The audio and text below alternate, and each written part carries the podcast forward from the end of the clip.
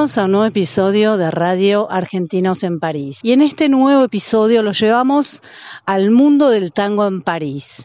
Quisimos tener como invitados a artistas que tienen una visión diferente del tango y que aportan una visión un poco multidisciplinaria.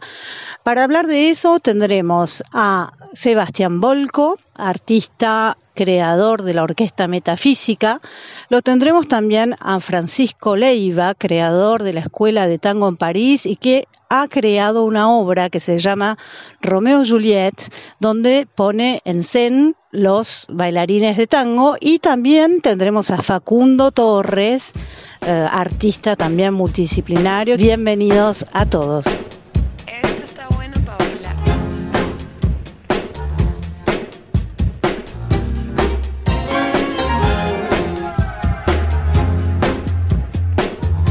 Invitado de honor, Francisco Leiva, que es el fundador de la Escuela de Tango en París, en Aves. Es coreógrafo, director de escena, productor, bailarín y bueno, de mucho talento. Hola Francisco, ¿cómo va? Hola Gisela, ¿qué tal? Gracias por la invitación. Contanos un poco tu recorrido, ¿cómo llegaste a París? No, bueno, llevo aquí nueve años, pero en otro momento vine cuatro años eh, a terminar mis estudios acá.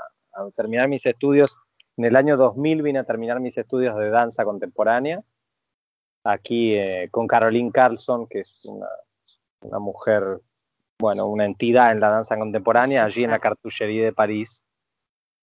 Y estuve cuatro años aquí, en aquel entonces, bueno, hay muchas historias de esa época, en aquel entonces uh, pude trabajar en lo que fue el squat de Rivoli, lo que hoy en día es el Rivoli 59, es, es, eh, un centro cultural que la Municipalidad de París hizo oficial y que en, su, en sus inicios era una ocupación, éramos jóvenes y habíamos ocupado un edificio y que se hizo muy famoso en todo el mundo, hasta que la municipalidad decidió de comprarlo. Esa fue la primera etapa, eh, un poco más eh, estudiantil, digamos, y de investigación. Y después llevo aquí hace nueve años, eh, bueno, me acerqué de nuevo a este país porque tenía muchas ganas de venir aquí, tuve a mi hija aquí en ese momento y bueno, y desde ese momento estoy, estoy en París.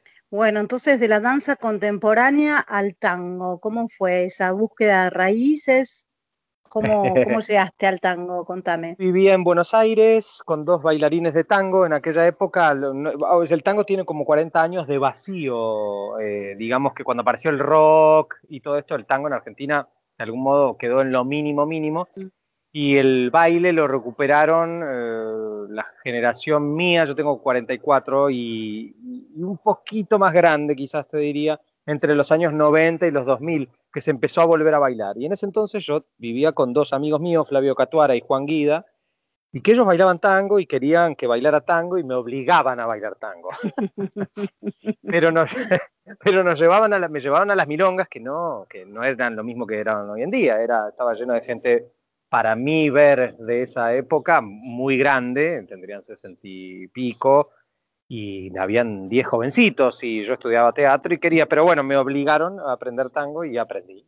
Entonces, de algún modo siempre estuvo, estuvo presente, después lo incluí en mis obras y digamos que la etapa que más fuerte empecé a trabajar sobre todo con el tango es hace 10 años, en donde casi exclusivamente eh, trabajo a partir de este arte, ¿no? No, solo, no solo en el tango tradicional. ¿Cuándo se te ocurre abrir esta escuela de tango en el medio de en uno de los barrios más famosos de París, en Aves?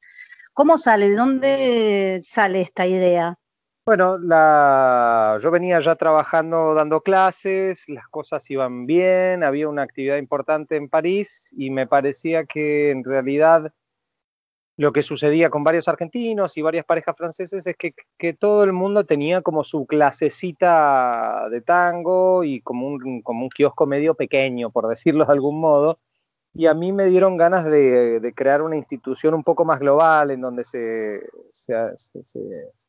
trabajaran todas las ramas del tango, en donde eventualmente en una segunda etapa hubiese música y en donde exclusivamente no fuera yo solo el, el- el profesor, sino que justamente la idea era, bueno, por supuesto soy el director, pero la idea era justamente abarcar dentro, obviamente, de, de- de un, de un filtro eh, un, poco, un poco más, tratar de que realmente se, se formara un lugar, eh, crear un lugar de formación un poco más integral.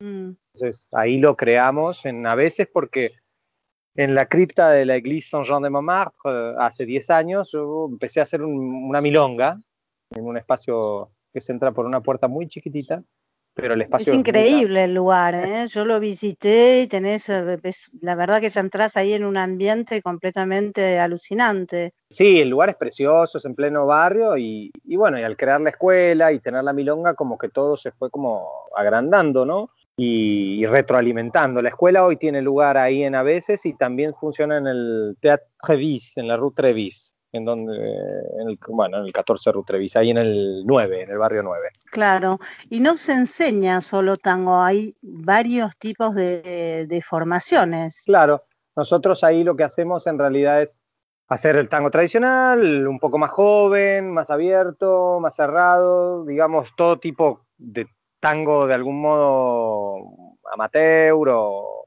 o para más social y tenemos, somos como el, yo quizá, yo vengo como de la danza contemporánea y del teatro también, entonces lo que quería un poco es desarrollar acá en Francia el tango de escenario, que no Claro. está muy desarrollado y entonces, bueno, empezamos a hacer una formación de tango de escenario para gente profesional y para gente amateur que quiera hacer algo de escenario, digamos. ¿Cuál es la diferencia entre el tango tradicional y el tango de escena, de escenario, perdón? Y bueno, el tango tradicional es el que se baila en las milongas, es el tango social para ir a bailar en una noche, en un baile. Eh, y el tango de escenario es un arte que se hace para presentar en un escenario, digamos. Entonces, ¿qué se trabaja? Se trabaja más las miradas, qué es lo que se ve del otro, quizás de algún- si querés verlo en movimientos, hay como más portés, más desplazamientos, y a la vez se enseña un poco la presencia de estar arriba en escenario y, para la gente que más le interesa, que venga de otras artes, también se,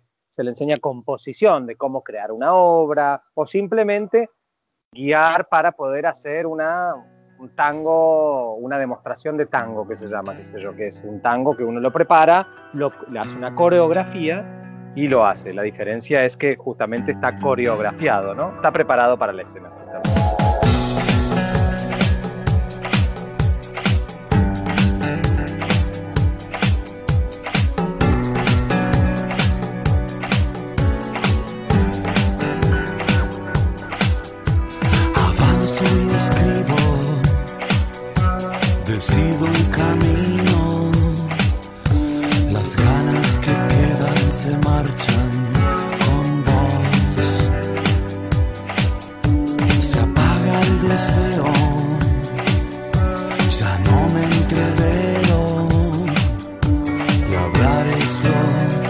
Se me da mejor. Con los ojos no te veo, sé que se me viene el mareo y es entonces cuando quiero salir a caminar. Con los ojos no te veo, sé que se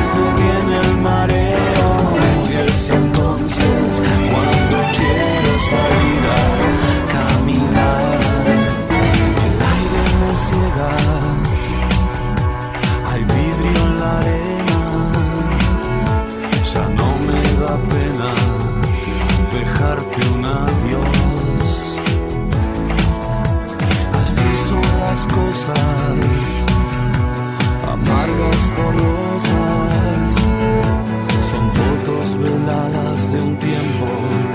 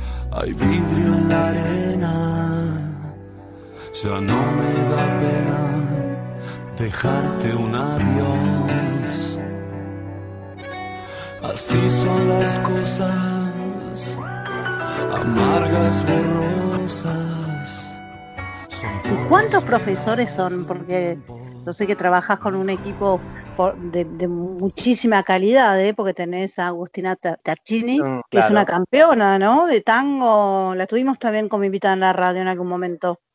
Claro, ¿Con claro, cuántos maestros trabajas? Somos en plantilla, somos unos fijos, unos 12, 14. Después hay gente que trabaja esporádicamente en la escuela, pero sí, alrededor de 30 personas están, de 30 maestros están involucrados en, en- en toda la parte de baile, ¿no? Tratando eso, de, de ser un lugar que pueda servirle a mucha gente y no solo a una pareja, ¿no? Entonces, bueno, eso, se- eso está funcionando, empieza a ser un referente, digamos de algún modo que es el referente, el referente de tango en París. ¿Hace cuánto tiempo que creaste la escuela? La escuela la creamos hace seis años, Mm, seis años. En aquel entonces, hoy también están re- renovados todos los apoyos, pero tenemos el apoyo institucional de la Embajada de la Argentina. Yo soy mendocino, del gobierno de Mendoza, de, de la Casa de América Latina en su momento en la presentación. Estamos trabajando también con la UNESCO, porque creo que te comenté el otro día que también otra de las de, lo- de los fuertes que estamos tratando de hacer es como que el tango sea un poquito más visualizado, porque hay un montonazo de tango en Francia. Entonces, junto al Ministerio de Cultura francés, eh, nuestra asociación, nosotros presentamos un proyecto como para, para, para visualizar y patrimonializar el tango en Francia. Esto quiere decir que, que se sepa que existe y que sea considerado como, porque el tango, como ya sabes, es patrimonio cultural inmaterial de la humanidad, pero que sea considerado en Francia como patrimonio cultural inmaterial dentro del territorio francés. Y esto lo estamos logrando, va a ser en diciembre, va a ser declarado de- como patrimonio cultural inmaterial dentro del territorio francés, lo que va a permitir que sea más visible y de algún modo la UNESCO les dice a los países miembros que si declaran un patrimonio cultural dentro de su país, tienen que ayudar un poco más, tienen que desprecarizar de algún modo el tango, porque más allá que sea enorme, lo estamos viendo ahora en, la- en- en lo que está pasando con la actualidad, con, con lo del virus, que muchas, hay más de 300 milongas en Francia, que mm. muchos de estos, de estos espacios están cerrando porque no tienen ningún tipo de ayuda, porque no eran nada, no eran ni asociación, no eran, eran una persona que había decidido hacer un baile y le iba bien. Entonces, de algún modo, la idea de hacer esto un poco más oficial es eh, colaborar con, para que, bueno, para que sea un poco menos precario. Claro, por supuesto. Qué bueno, te felicito. ¿Y esto cuándo, cuándo va a ser concreto entonces? Esto lo empezamos hace dos años eh, junto a un grupo de investigadores de la Sorbona y franceses ellos y ya estamos prácticamente terminando el proyecto porque hemos debido contactar a toda la comunidad, se hace con la comunidad, un- se llama una fiche d'inventaire. Sí, Mm. Lo hicimos con toda la comunidad tanguera de Francia y ya está prácticamente terminado. En octubre lo presentamos al ministerio y lo validan en noviembre, o sea que en diciembre va a ser declarado even- sí, sí, lo validan, pero bueno, no habría un por qué, no, no hay razón. La razón, claro. No, porque nos subvencionan para esto, justamente. Mm. Este, y entonces, ahí en, en- ahora, a fin de año, para Navidad. Bueno, bueno, claro, regalito de Navidad.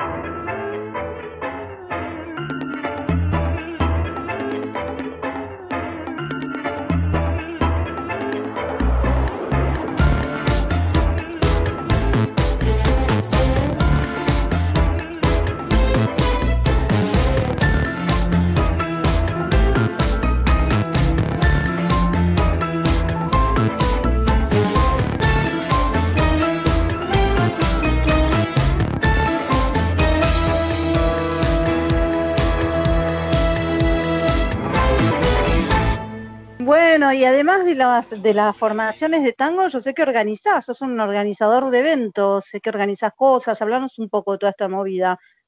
Dale. Mira, la, parte de producción, digamos, de organización, está vinculada a dos cosas. Cosas que tienen que ver con lo artístico, que es, en este caso, lo, que, lo último que estamos haciendo, es Romeo y Julieta en versión tango, eh, que es una obra para nueve bailarines y cuatro músicos, la cual yo dirijo, no estoy en escena, y, es un espectáculo popular, digamos popular en el sentido que es para, para, todo público y que se, intentamos que sea para teatros grandes. La hemos hecho en el Théâtre du Gymnase de París varias veces, está, bueno, y la estamos haciendo, en el, la hicimos en el Festival de Tarbes, que es el festival más grande de Francia, de tango, y ahora vamos a hacerla en Bélgica en noviembre y teníamos que hacer un teatro muy grande que por el momento está stand-by en teatro en, en París, pero pero que se va a volver a hacer. Digamos que la parte de producción y organización cuando sucede en París es una producción privada, es, claro. no, es, no, es, subvencionada, entonces de algún modo eh, ese es un trabajo de organización. Y, y, después la segunda parte, que es más vinculada a eventos, organizo festivales eh, desde hace muchos años. En este momento hay dos festivales que existen, que es uno es el Festival de Tango de Formentera, que se llama Formentera Tango World, que es un festival de tango y de, de músicas del mundo, y eh, el Festival Europeo de Tango de Escenario en francés, se llama. Eh, y eso es, iba a ser en noviembre, estamos viendo si lo hacemos en noviembre, se hizo el año pasado, vamos a ver si lo hacemos este noviembre o lo pasamos a mayo también. ¿Y eso lo, haces, lo hacen en Francia? En París. festival? En París. En París, en París. Bueno, y vos que estás en el medio, en el corazón de vez que conoces toda las, las, la, la, movida del tango finalmente, con toda esta búsqueda que has hecho durante, durante este tiempo, ¿qué, ¿qué, pasa en el tango? ¿Cuál es la visión? Que contanos un poco cuál es la movida del tango en Francia en general. Estructuralmente, el análisis que nosotros hicimos viene a partir de los festivales y las milongas, ¿no? Entonces, eh, digamos que la, el, la gran concentración, un tercio de la actividad tanguera está concentrada en París y el otro, te diría 40% en París y el otro 60% en las regiones. En las regiones es una actividad más de asociativa, en donde quizás, eh, salvo en ciertas ciudades, la media de edad es un poco más elevada y básicamente es una movida para de, baile, de encuentro social, bastante ligada a la, al origen, digamos una milonga típica, no sé si tradicional, tradicional, pero bueno, la gente va, baila y se va a su casa. Y digamos que en París eh, hay como gran cantidad de, de bueno, por decirte, en un sábado hasta el virus habían 22 milongas por noche. Uh. Eh, sí, entonces, digamos que, que, desde las milongas hay de todo, hay milongas tradicionales, son milongas que se llaman neotango, que es con música moderna, donde se baila de otra forma. Hay toda una movida queer también, en donde, se, donde comenzó a, a, a cuestionarse la, la, cuestión del líder, del hombre liderando y la mujer, entonces hay como in, in, inversión de roles, eso se trajo, se está como expandiendo un poquito más. Hay como una mirada, sí, sí, como una mirada más renovadora desde, el, desde, el, desde la milonga. Desde la parte escénica yo creo que hay un resurgimiento, digamos que nosotros empezamos con toda esta movida y ya empiezan a haber más gente que está trabajando en la escena con el tango, todos colegas, y desde los festivales, hay grandes festivales desde hace más de 20 años como el de Tarbes o Toulouse, que los festivales, hay más de 40 festivales en Francia, eh, los festivales promueven la cultura en general tanguera, no solo el baile. Hay mucho desarrollo de, de, de, tratar de promocionar orquestas, hay clases, mm. hay bailes, hay espectáculos, eh, un poco más global, digamos, en, en, en, todo el ámbito. Entonces, yo creo que hay de algún modo una apropiación, pero a la vez un respeto también a lo tradicional, pero hay, hay, una, hay una gran modificación de lo que está pasando y, y fundamentalmente estaba ya pasando un poco que que se estaba estructurando a través de asociaciones y ahora ojalá con lo que estamos haciendo se termine de estructurar. Entonces, de algún modo, tiene solidez.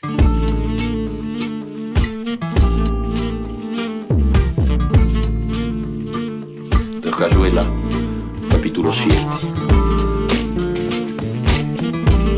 Me miras, de cerca me miras, cada vez más de cerca textos escritos y hace años, con cronopios o sin ellos, en torno a su mundo de juego, a esa grave ocupación que es jugar cuando se buscan otras puertas.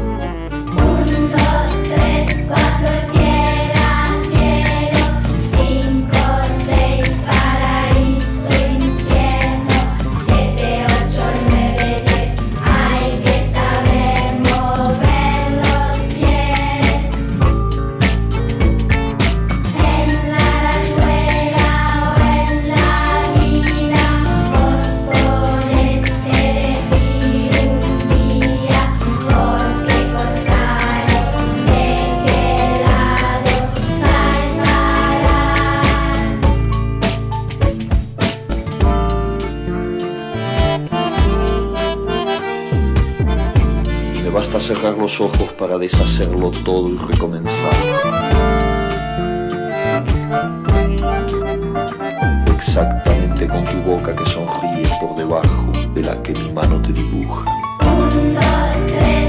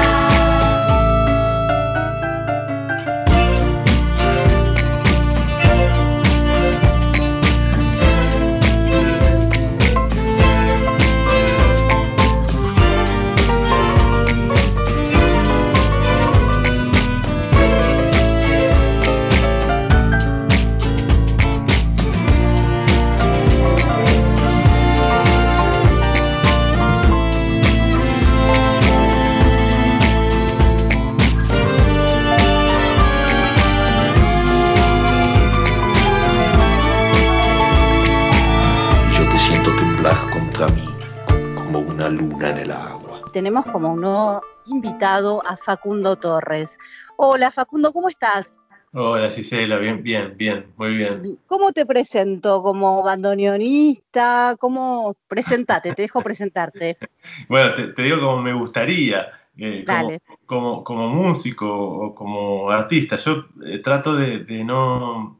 Bueno, el instrumento es el, el que toco, eh, normalmente es el bandoneón, pero mm, me gustaría que no sea la, única expresión de, artística, ¿no? Yo, toco un poquito la guitarra, canto, eh, eh, compongo, escribo, así que, bueno, me gustaría eh, no, no enmarcarme solo en un instrumento. Bueno, genial, genial. Contame un poco tu formación, dónde naciste. Mira, yo soy de, de- de Buenos Aires, pero no soy porteño, soy de, de- un lugar que se, se llama Tigre. Me encanta Eh, Tigre. Ah, viste.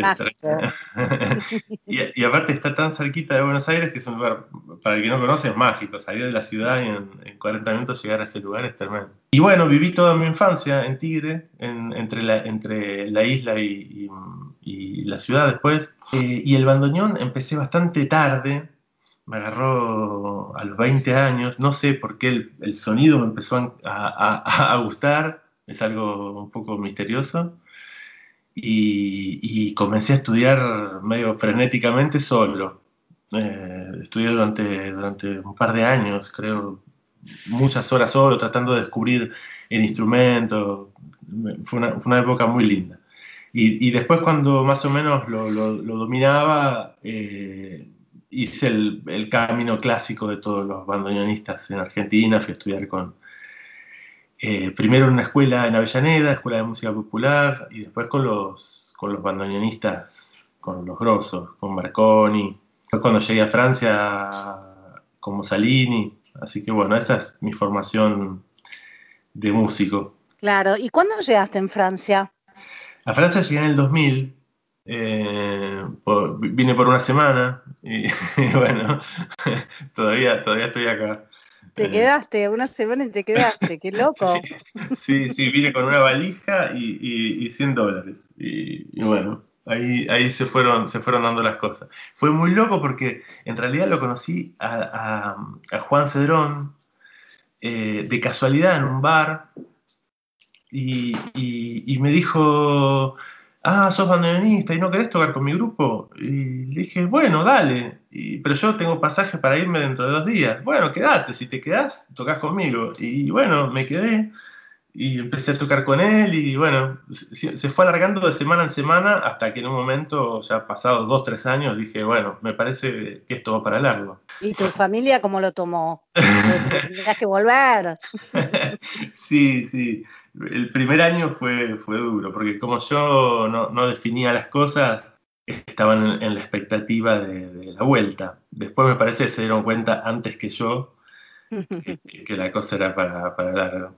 Y vos sabés, en esos años en Argentina estaba difícil.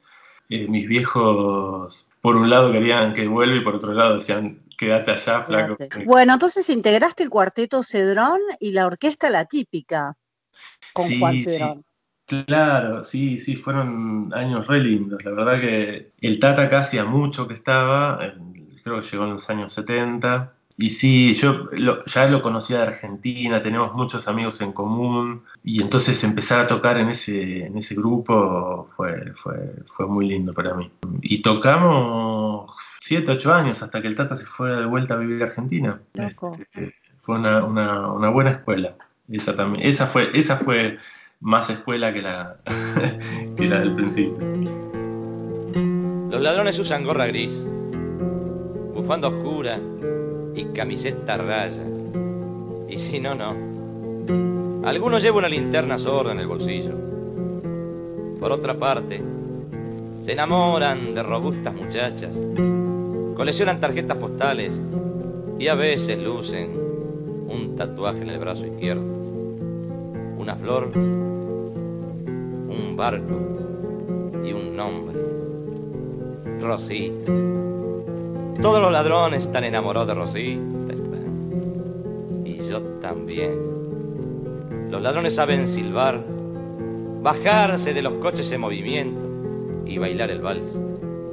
Aman sobre todo a su madre anciana y cuando ésta se les muere, cantan un tango, lloran desconsoladamente y de las cosas dejadas por la muerte a repartirse entre los hermanos eligen una virgen de plata y el canario.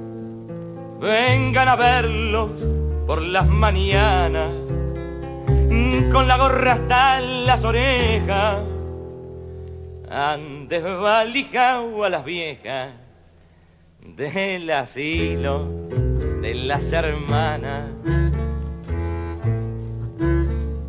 Dilapidarán sus dineros con mujeres y malandrinos en tugurios y merenderos, en milongas y clandestinos, oirán un tango de placánico y en lo del pena o le conoce. Mientras sueñan con rocambole las muchachas en el botánico del parque gol el payador.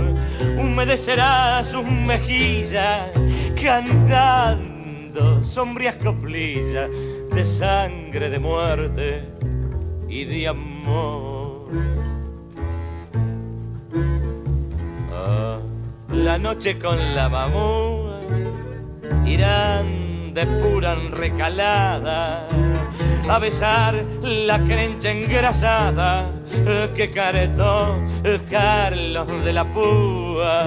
Y son humanos, inhumanos, pataditas sentimentales, inocentes como animales y canallas como cristianos ninguna angustia los desgarra, cada cual vive como quiere, cuando la madre se les muere.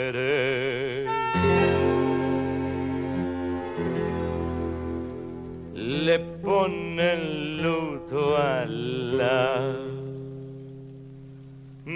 guitarra.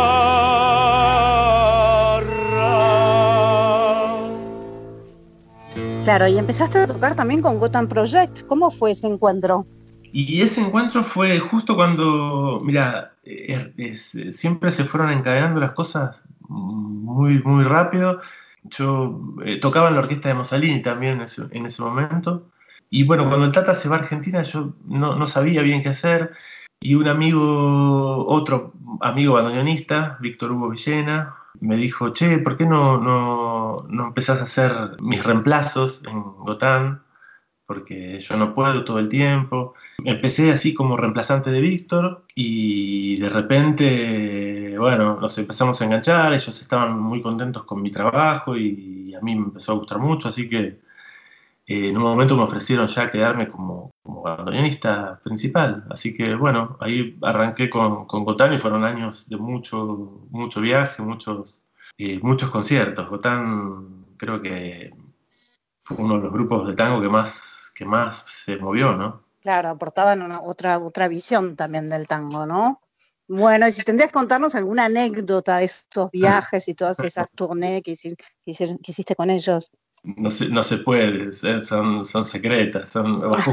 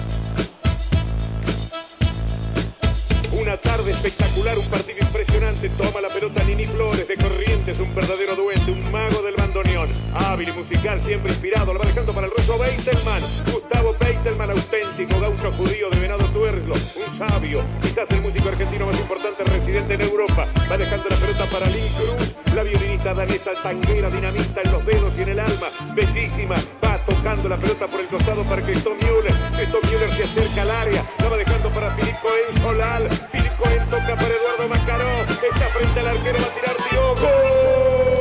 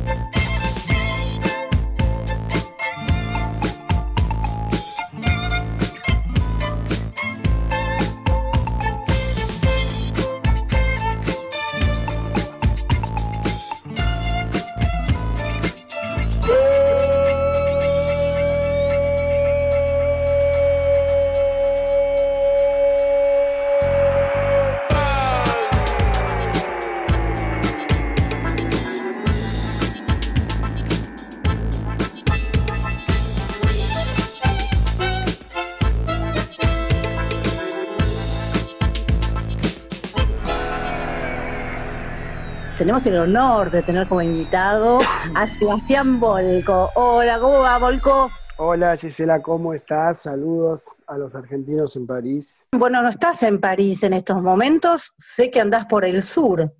Bueno, estuve por el sur, hasta ayer estuve una semana por el sur, en la zona de Nîmes. Eh, de hecho, hubo un festival que se llama el Festival eh, de Tango Argentino ANIM, este, y nos invitaron a tocar a mí con, con mi grupo, que ahora lo llamo de Sebastián Volco Experience, que es, eh, no, es no es tango, te diría, es, eh, tiene cosas de tango, hay un bandoneón, pero es un grupo de, de música fusión electrónica con rock, con cosas sinfónicas y un poco de tango. Pero, pero pudimos tocar en ese festival. Y después al otro Buenísimo. día, sí, tocaba, to- tocó la, la orquesta de Pablo Gignoli, Taxi Tango 21, y el domingo cerramos el festival con nuestro dúo Volco y Gignoli. O sea, tu- tuvimos medio copado ahí el fin de semana y el festival este, Gignoli y yo. Bueno, a ver, para que te conozcamos, para los que no te conocen, ¿no? Yo sé que sos muy conocido, pero si te tuvieras que presentar, yo sé que, que bueno, pre- presentate vos, ¿cómo te presentarías? Hola, ¿qué tal? Este, Saluditos a mamá.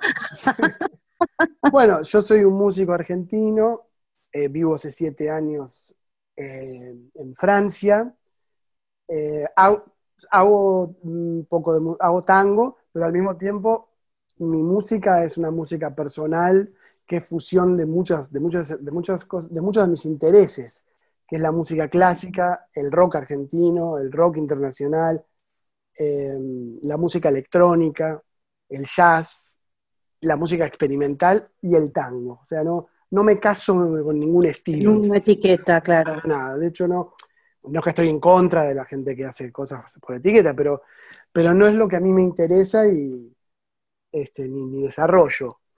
Este, mi, grupo principal con el que yo estuve trabajando la última década se llama la Orquesta Metafísica, que en este momento está en stand-by, pero que es justamente un grupo eh, así muy espectacular de fusión de, de instrumentos de todo el mundo, de, de ideas de todo el mundo. Y, Y es lo que te interesa trabajar, porque componés, cantás, tocas varios instrumentos, tu formación te llevó a muchas, a tener una mirada, distintas, diferentes miradas sobre el tango, ¿no? Sí, sí, eh, de hecho, eh, desde que yo estoy viviendo en Francia, profundicé mucho más mi relación con el piano, que es mi instrumento principal, pero, pero mucho más lo, lo desarrollé acá, y con el tango también, porque si bien es una música que yo ya estaba trabajando cuando vivía en Buenos Aires con este grupo, con la Orquesta Metafísica, y con mis discos de rock, donde yo también pongo pinceladas tangueras y en mis canciones, etcétera. Pero acá este, surgió también de manera natural trabajar alrededor del mundo del tango, además de otras cosas. Entonces este, me vi obligado muy felizmente a profundizar, a profundizar, eh, a aprender a tocar mejor y a conocer, conocer más de, de ese mundo, ¿no? Mm, Claro, ¿cuál fue tu formación en, en Argentina, en Buenos Aires, si bien lo recuerdo, ¿no? Hiciste tu formación. Sí, yo soy porteño. Este, mi formación es mitad eh, académica, o sea, estudié en, en colegios de música, un poco, algún, un par de años en universidades con algunos profesores, y la otra mitad es en la calle, Mm. es, eh, tocando y, y to- tocando mucho en, en clubes y, y trabajando realmente con, con músicos de, de muchos estilos, de- desde punk hasta, hasta cantores románticos o así eh, populares que, que he hecho, y, y colaborando con, con músicos de, de estilos realmente muy diferentes, que, sé que, que es lo que sigo haciendo. O sea, tengo amigos eh, muy rockeros y tengo amigos tangueros, tengo amigos de la música clásica y de la música electrónica experimental y, y con todos colaboro.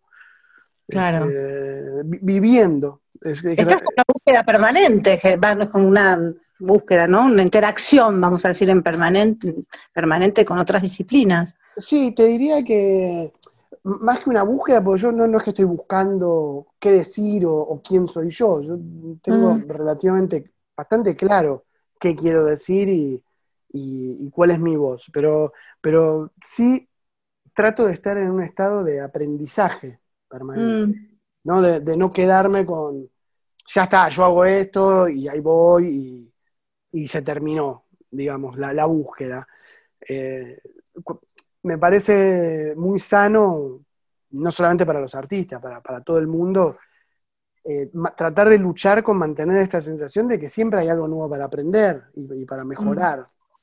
Y yo trato de hacer eso. Ahora, de hecho, en el festival este de tango que, que me, inventa- que me invitaron, que me invitaron para hacer una música parecida a la orquesta metafísica, sabían que iba a ser algo medio loco, ¿no?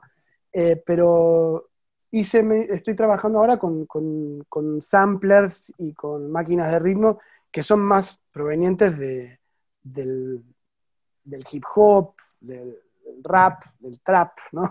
Nada que ver. Y lo estoy fusionando con, con esta música más compleja, de alguna manera, y está, estoy muy contento con, con la nueva dirección que, que empecé a tomar. Y estoy aprendiendo, no te digo desde cero, porque yo trabajo con, con computadoras y con música electrónica hace mucho, pero nunca había tenido un sampler, que es este aparato eh, con que tocan, la- la- la- con- es lo que se usa para, para cualquier música, desde reggaetón hasta trap, rap, hip hop, es un tipo con un sampler y otro que canta, ¿no?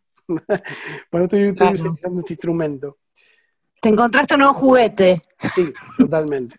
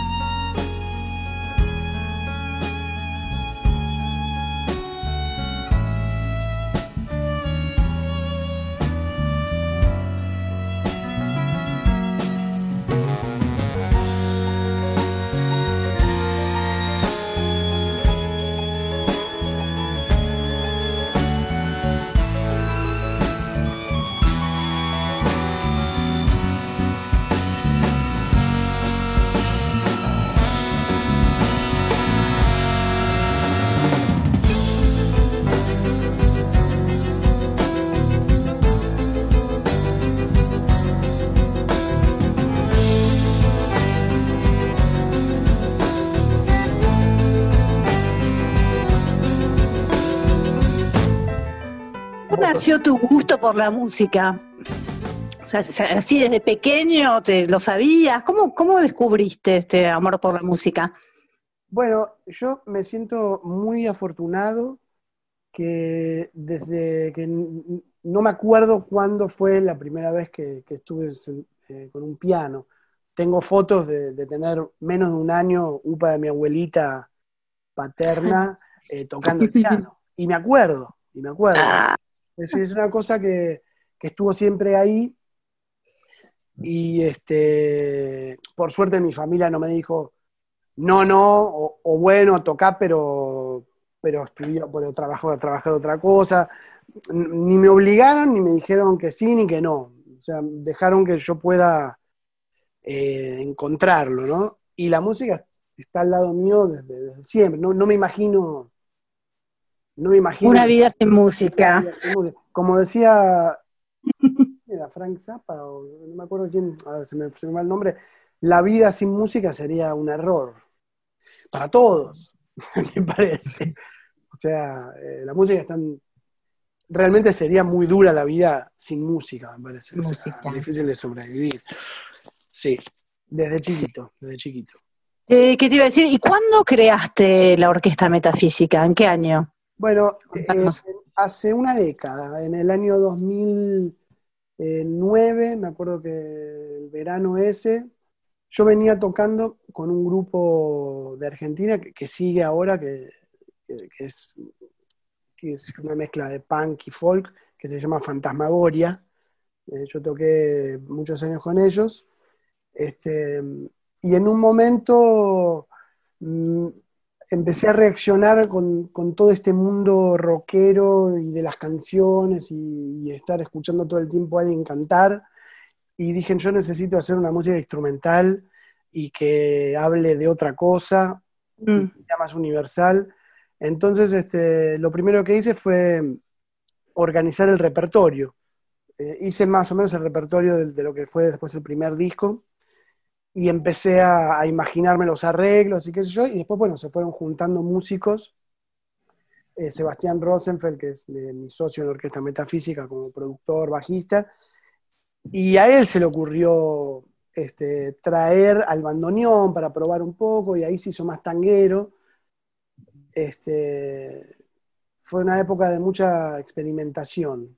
De hecho, Mm. el grupo se desarrolló sobre todo en ciclos que hacíamos todos los jueves en la catedral, que es la Milonga, la catedral en Almagro, muy, muy conocida allá y muy conocida en el mundo entero por amantes del, del tango, sobre todo de los bailarines, que dicen, ah, me voy a Buenos Aires, voy a conocer la catedral, la Milonga alternativa del mundo. No conozco, no conozco. No, la es muy que voy. Por favor, no te la pierdas antes, antes que se venga abajo, porque está todo tan inestable, ¿viste? Pero Claro. sí, ahí, qué sé yo, pas- pasaban, era un, es un lugar muy tanguero, pero era el primer lugar donde yo escuché Gotham Project, por ejemplo. Ah, La gente lo bailaba en esa época que estaba saliendo. Este, bueno, y ahí se desarrolló el grupo, la Orquesta Metafísica, que después eh, sí, sí, seguimos acá. Acá en Europa grabamos el segundo disco y seguimos empujando las fronteras estilísticas más, más todavía. Al último Mm. momento ya había un instrumento chino, el yang. Ay, genial. Sí, todo eso se puede escuchar en nuestro segundo álbum que se llama Hipnotizados. ¿Que salió hace cuánto tiempo? Salió hace poco, salió, bueno, ya van a ser casi, casi dos años, pero parece bastante rápido. Lo presentamos acá en París en el Pan Piper, que es un lugar emblemático y estuvo muy bien, así de, de convocatoria y artísticamente salió súper.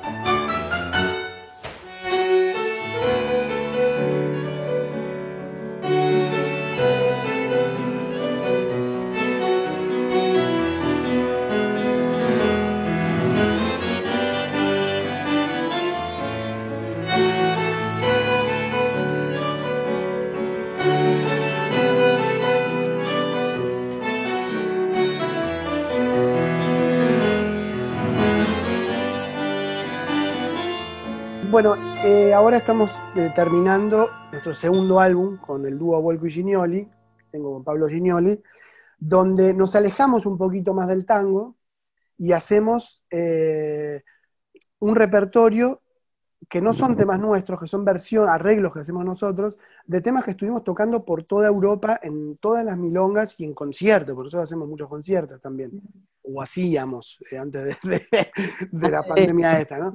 Pero bueno, este, que son, por ejemplo, tocamos temas del Flaco Spinetta, de David Bowie, del Ah, de. Ramón, este, aparece Queen en un momento. Este, es, es realmente una, no quiero decir una fusión, pero es la música que nosotros amamos. ¿viste? Somos Mm. argentinos de una generación que, que por la radio o nosotros eh, escuchamos rock. O sea, Claro. el tango es una música que, que de alguna manera hay que ir a buscarla, ¿no? Está, pero tenés que tener interés también. Cerrando con lo del disco este que va a salir, nosotros agarramos un repertorio que no es tanguero, excepto, excepto Volver, que hicimos, que, que parece un arreglo de Charlie García. Me encantó. Lo van a escuchar. Y yo, yo lo pensé así, ¿eh? toco el piano como, ¿cómo lo tocaría Charlie esto? Pensaba, ¿no? Y, mezclado con, con Volver de, de Carlos Gardel. Y, que- que está buenísimo el resultado. O un poquito de Piazzolla hacemos. Pero bueno, nosotros hacemos eso y lo tocamos por todos lados. Pero lo que sucede con el, con el mundo del tango es que es tan conocido y está vivo, sobre todo por los bailarines de tango. Esa es una realidad que, que es la realidad. Sea, no, es que está vivo porque hay un furor total de nueva música del tango y por eso vive.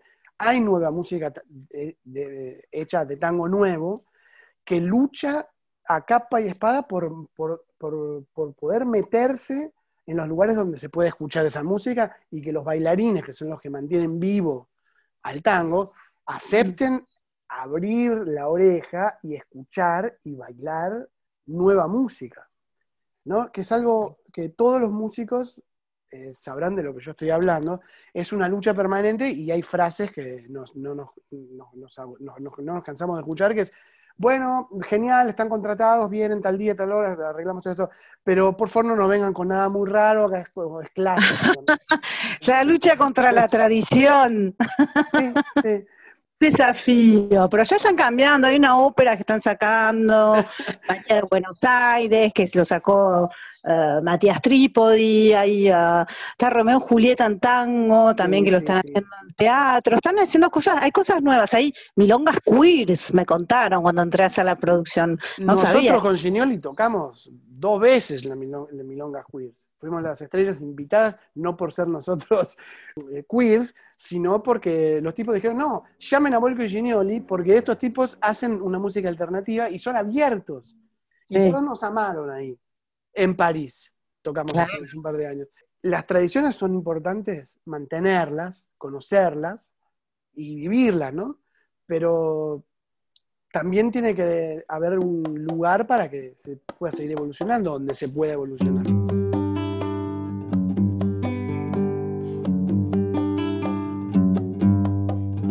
E voilà, voilà, y así terminamos la emisión número 20 de Radio Argentinos en París.